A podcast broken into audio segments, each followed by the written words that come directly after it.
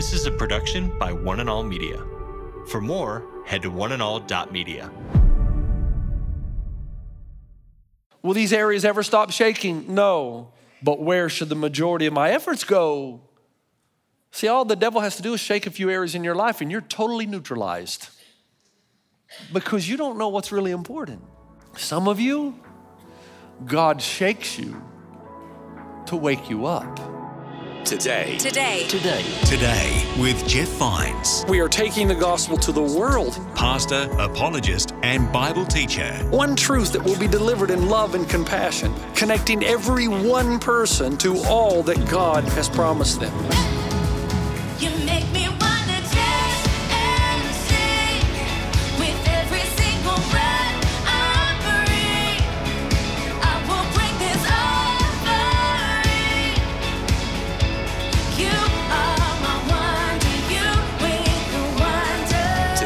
Today. Today. Today. Today with Jeff Vines. Shaken but not defeated. It might sound like a cheesy line from an action movie, but in this episode, we're continuing Pastor Jeff's message about the things in our life that shake us up, and we usually feel the need to fix them. However, the passage we're looking at shows us that sometimes God has to shake things up in order for us to prioritize our relationship with Him. Let's hear from Pastor Jeff now as he continues in Acts chapter 4.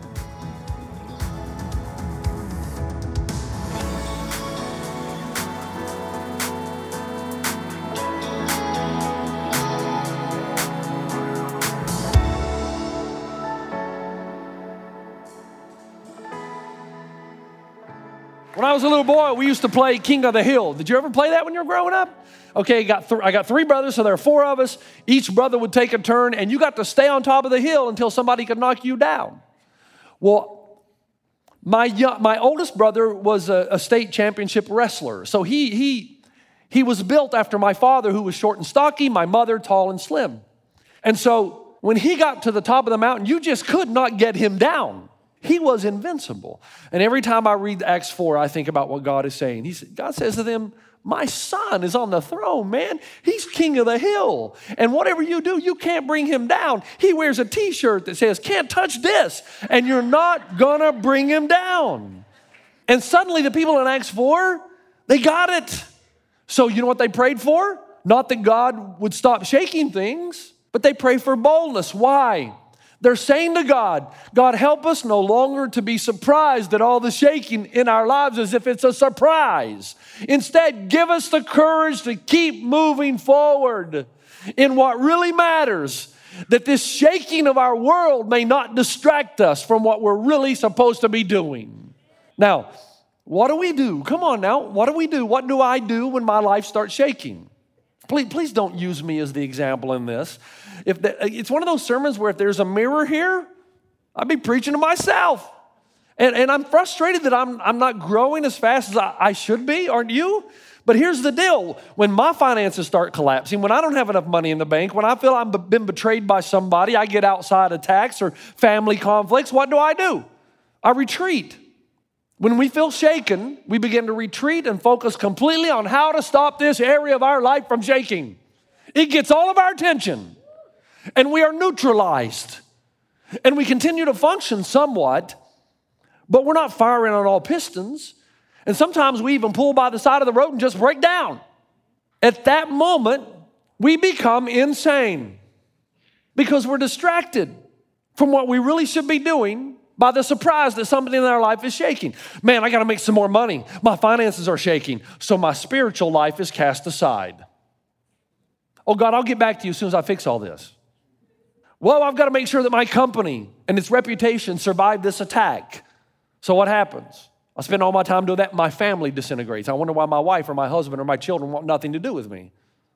I have to make sure this person doesn't continue to cause havoc in my life, so my relationships are shaking. I got to go to the gym and make sure I defeat this thing called age. That's me in about five years, right there. My body is shaking. Now, listen, are all these things important? Yes. Am I to become apathetic? No. Will these areas ever stop shaking? No. But where should the majority of my efforts go? See, all the devil has to do is shake a few areas in your life and you're totally neutralized. because you don't know what's really important. Can I, can I pause here just for a second? Some of you, God shakes you to wake you up. Hebrews 12, at that time his voice shook the earth, but now he has promised, once more I will shake not only the earth, but also the heavens. The words once more indicate the removing of what can be shaken, that is, created things, so that what cannot be shaken may remain. Now, here's what God is saying. For some of you, it is necessary for God to shake these things in your life to wake you up because your slumber is so deep. You just don't get it. You still think that the purpose of God is to stop shaking everything in your world. It's not. And so, because you have such a great love for things that are destructible, God has to destroy the things in your life that are destructible so that your eyes will be open to what is indestructible. He takes the things you love most, causes them to dissipate so that your lesser loves will fade, that your greater love might be for the one who never fades. And a loving God would do that. He wouldn't let you waste your life. For the genuine believer, God strips away your destructible loves until you fall in love with indestructible things. So, you know, when you're beating your head against the wall, why is my life like this? Why are my finances like this? Why are my relationships like this? And you beat your head on the wall, all you do is just beat your head on the wall. But if you've had the God quake, if you've been woken up by the power of the Spirit, guess where your frustrations are now? When you beat your head against the wall, it's like this why am I not more compassionate? Why, don't, why do I not forgive after everything God's forgiven me? Why do I hold grudges? Why do I remain unwilling to be generous and sacrificial? That's what Jesus was like. Why is my love for God and love for people not deep enough? That's what frustrates you because that's the most important thing in your life. If you're beating your head against the wall over these things, that proves you've had the God quake. God shook you. And the first church was so shaken by what really mattered that's why they had such an impact on the world. That's why other people wanted to run in and be part of them because they said, dude, you guys live a life we don't know about. But I don't know what it is. That's the life we want. Can I read to you something that was written in AD 130? AD 130 by one of the church fathers. Here's how he described the Christ followers they marry as do all others they beget children, but they do not destroy their offspring. They don't sacrifice their babies, they don't have abortions. They have a common table, but not a common bed. What does that mean? Well, in the world, you shared your bed with everybody, but your food with no one. But the Christians shared their food with everyone, but their bed with only their husband or wife. They are in the flesh, but they do not live after the flesh. Oh, they're living lives every day dealing with the same thing, but they are spiritual people. They pass their days on earth, but they are citizens of heaven. They obey the prescribed laws and at the same time surpass the laws by their lives. So they're faithful people. They respect authority, but they surpass. They love all men and are persecuted by all. They are unknown and condemned. In other words, people condemn them without knowing who they really are. They are put to death and restored to life. They are poor, yet make many rich. They are in lack of all things and yet abound in all. They are dishonored and yet in their very dishonor are glorified. These first Christians, they pursued the things that mattered which made them the most rational people on planet Earth because they lived for the things that were real. Acts 4:31. What is the result of their prayer for boldness? After they prayed, the place where they were meeting was shaken, and they were all filled with the Holy Spirit and spoke the word of God boldly. Now, what in heaven's name's going on here? You remember when we started the series, I told you every time that God shows up, you have wind and fire, wind and fire. There's a third element that accompanies most of the time, but not every time, and it's an earthquake. Exodus 19, God comes down on the mountain and it trembles violently. Acts chapter 2, the day of Pentecost, God shows up, fills the room. What happens? There's this incredibly, uh, this incredible shaking going on as his presence fills the house. In other words, earthquakes happen when God appears. Now the question is why? Why does God choose an earthquake? Does God, does the earth always have to shake when God shows up? Have you ever seen a squirrel scurrying over the ice. Now you say, well, Pastor Jeff, this is California, dude, we don't see ice. I grew up in Tennessee. The, in the wintertime, the ice, uh, the lakes, rivers, streams covered with ice, and you have the little squirrels go out because evidently it's a good time to go get food. Now, The squirrel is safe on the ice. Why? Because the ice is heavier than the squirrel. The reason there's an earthquake when God shows up is because God is greater than everything else. He, he's stronger, he's more solid. Mountains are monstrosities and seemingly immovable. But when compared to God, they're insignificant. When God shows up, the mountains melt. That's why Tim Keller says God is the one who plays with the constellations the way we sift sand through our fingers. So when God shows up, there's an earthquake because he weighs more than everything else. It's not that he needs to go on a diet, it's that everything about him. And so when he comes down during this prayer meeting in Acts 4 and fills the place with the power of the Spirit, of course things are going to shake because it's to remind the people, to wake them up. Something far more important, weightier, of greater magnitude than all your problems and concerns is right here, right now. What was the result of God showing up? Boldness. They began to speak the Logos of God. This is important the Word of God, the revelation of God. Now, please, please get this. Please. When God shows up, reality shows up. Have you never been in a worship service and suddenly through a song or a sermon, your eyes were open, you began to see the world as it really is, not the way you've been seeing it in the past?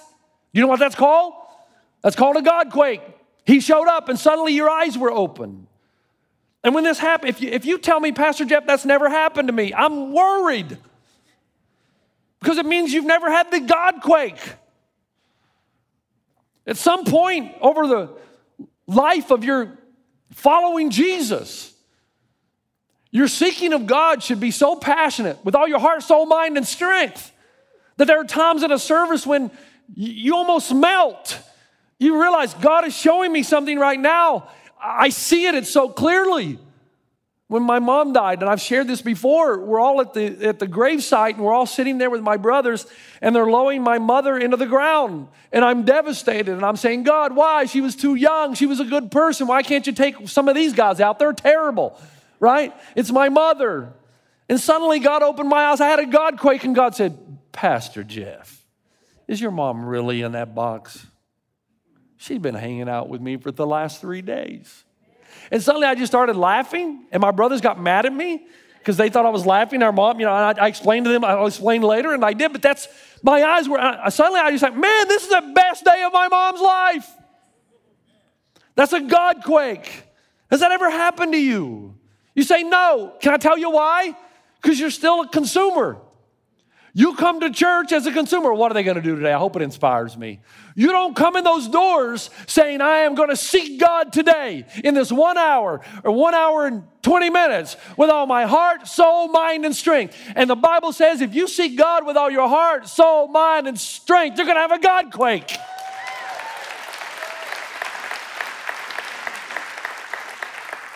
Something special is going to happen to you. And it's going to change you. It happened to the people who were praying in the room. You know what they said? They said, wait a minute, why are we afraid of losing our wealth? We're going to lose our wealth anyway. But we have a wealth that can never be taken from us. Why am I afraid of losing my life? It's going to happen someday, but there is a life that I can never lose.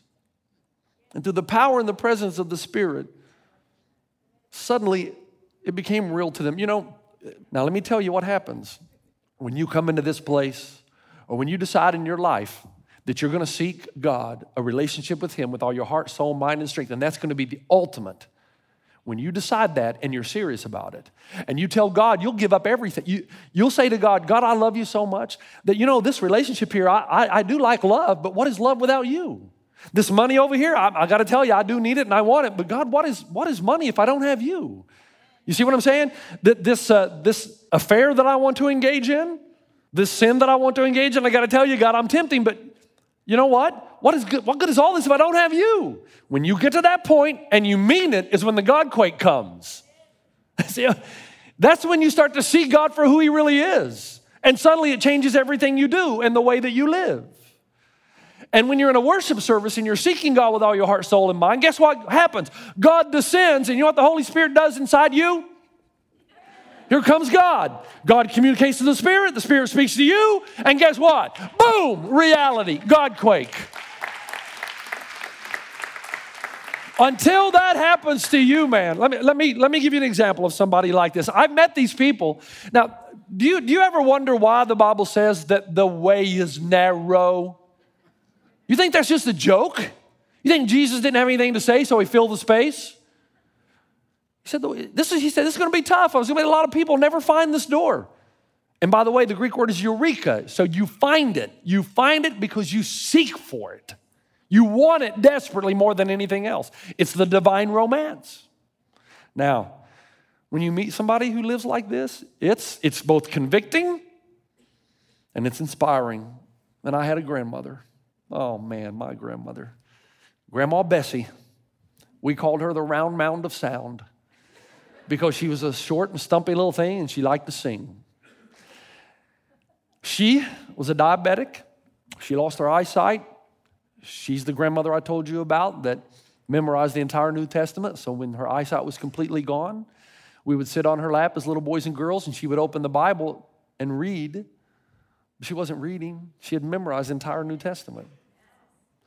This was an amazing woman. This woman had nothing. Folks, we're talking about the hills of Tennessee. This woman had abs, she just had nothing. And my dad, we were poor too. I had three brothers. We're all living in one bedroom, one bedroom.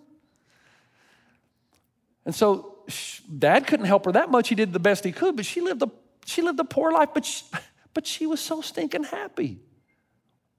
You know, she had these big blackberry bushes behind her house, and she would pick all those blackberries and make jam. And so when her grandchildren came over, she would take the biscuits left over from the morning, put butter on them, and then slap that jam on there. I thought I'd died and gone to heaven. This is all she had, and she gave all she had. I don't remember her being miserable, but yet I look back now and I realize she had nothing. Nothing. This old house with an old stove in the middle of it with soot on the walls. But she loved Jesus, man. All she talked about, all she thought about. Her whole life, God used me. So, I think I was eight or nine years old, and we were out on the front porch in Tennessee one night, and it was one of those July nights, pretty hot and my brothers and I, and my dad and my grandmother, Grandma Bessie. And this old drunk starts walking down the street, and man, he's cursing God. He's shouting at God. He's had way too much to drink, and you know, he's just doing all this stuff. And my grandmother looks at my dad, says, Dean, my dad, Dean, take me out to him. And my dad says, Now, mom, you don't want to do that. And she said, God told me to do this. You either take me out or I'll just stumble out there till I find him. And my dad rolls his eyes, oh boy, here we go again. My dad walks her out about the time he gets right in front of the house. And she says, Young man,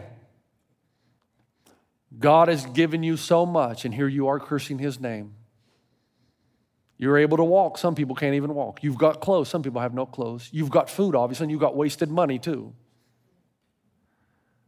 Repent and call on the name of God. And whatever you're trying to drink away, He'll come and restore it. Now, this is a long story that I don't have time to tell. Only I want to tell you is this you talk about courage. My grandmother wasn't afraid of anybody. What's the worst that could happen? Somebody kill her?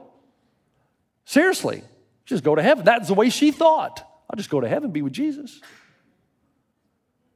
That guy, that drunk, as my grandmother's eyesight had, had completely fallen now. You think about this. He's the guy that walked her to church the rest of her life.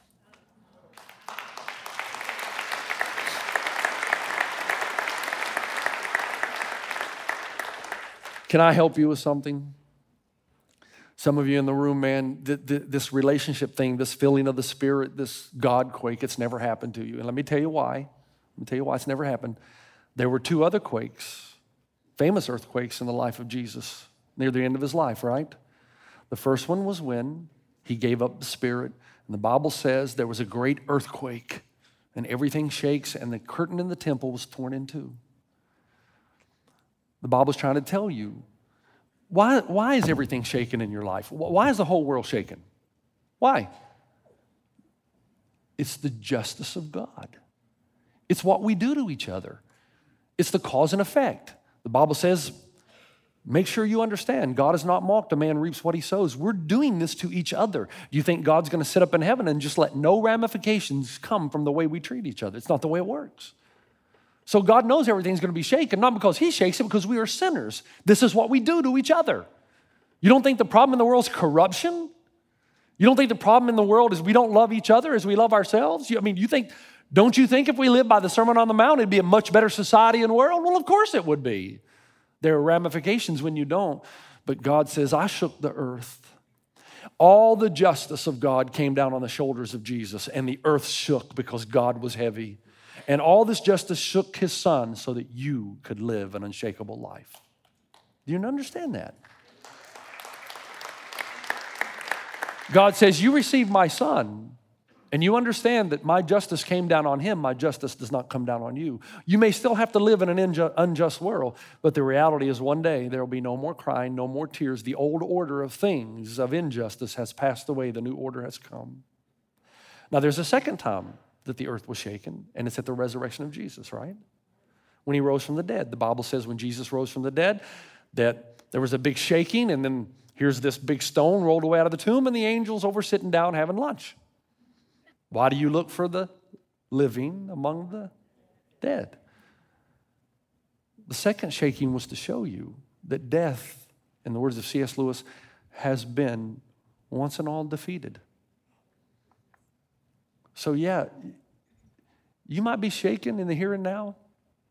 God says to Abraham, Abraham, now I know that you love me because you did not withhold your only son from me. You and I can say to God, God, now we know you love us because you did not withhold your only son from us. And in Romans 8, Paul took this and he said, if God did not spare his own son, will he spare anything else? If he's willing to give what is most precious to him, he will give us all good things. This is the thing that you live with. Now, when you really get it and you absorb it, it changes the way you live. It's not a matter of work salvation, it's a matter of cause and effect. When you have the God quake, you can't help but to change the way you live. The reason you don't change the way you live is you've never had the God quake. You say, Well, Pastor Jeff, help me. I don't know if I've had it or not. Yeah, you do. Oh, you do. What do I do? Give me an action point. Everybody wants an action point. Give me three things I can do when I walk out of this room. I'm so tired of that. Give me three things. No, let me tell you, forget about action. That's your point. That's your problem in the first place. Here's what you need you need to get down on your knees and seek God with all your heart, soul, mind, and strength and pray that you have a God quake. Because then everything after that is a fact of the cause. It will happen. I won't have to preach on generosity, sacrifice. I won't have to preach on any of those things anymore because it'll automatically happen when you have the God quake. So, what do you pray? God, fill me with your spirit. Let me see you like I've never seen you before. And then here's how you'll know. On the other side, you'll start to realize, wow, I really do live for something bigger than myself. Yes, I have to put out these fires. It's just the way I live. It's life. But my ultimate fire is for the kingdom of God. And I live my life to progress something that can never be shaken. God, forgive me. I am so mad at myself that things so easily shake me. They shouldn't. But there's a kingdom that will never fall apart. It goes from strength to strength. When you, when you figure that out and have your God quake, it's going to change everything. Father, thank you for your love for us. Thank you for the way you work in our lives through Scripture. Thank you for opening our eyes to when we have the God quake, we become bold people. We pray, God, help us to be bold, to speak your revelation to the world, not only in words, but in the way that we live, to live such a compelling life that people around us, they want to be part of us because we love all people. We serve all people. We are generous more than all people. We are sacrificial more than all people. This is the life we live because we live for a kingdom that is unshakable. And I pray for those in the room that are being shaken right now. I pray their eyes would be open to possibly think for a moment why does this area of my life keep shaking? That it could be you're trying to reveal the things that are shakable to draw us to the things that are unshakable. So that our primary hope and our primary trust is in you. We pray for our church. Father, we'd love to be here one Sunday morning, and suddenly this building started shaking. It would terrify us. We'd think there's an earthquake. But God, we'd love when your presence comes down and fills this place and our eyes are open. May it be so, Lord. In Christ's name, amen. You've been listening to Today with Jeff Vines. Next time, we'll bring you a new message from Pastor Jeff.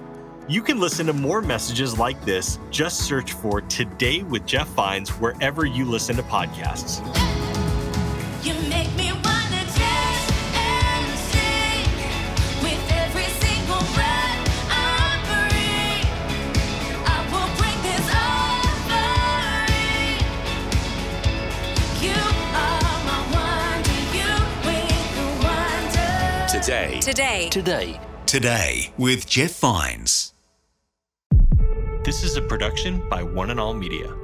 For more, head to oneandall.media.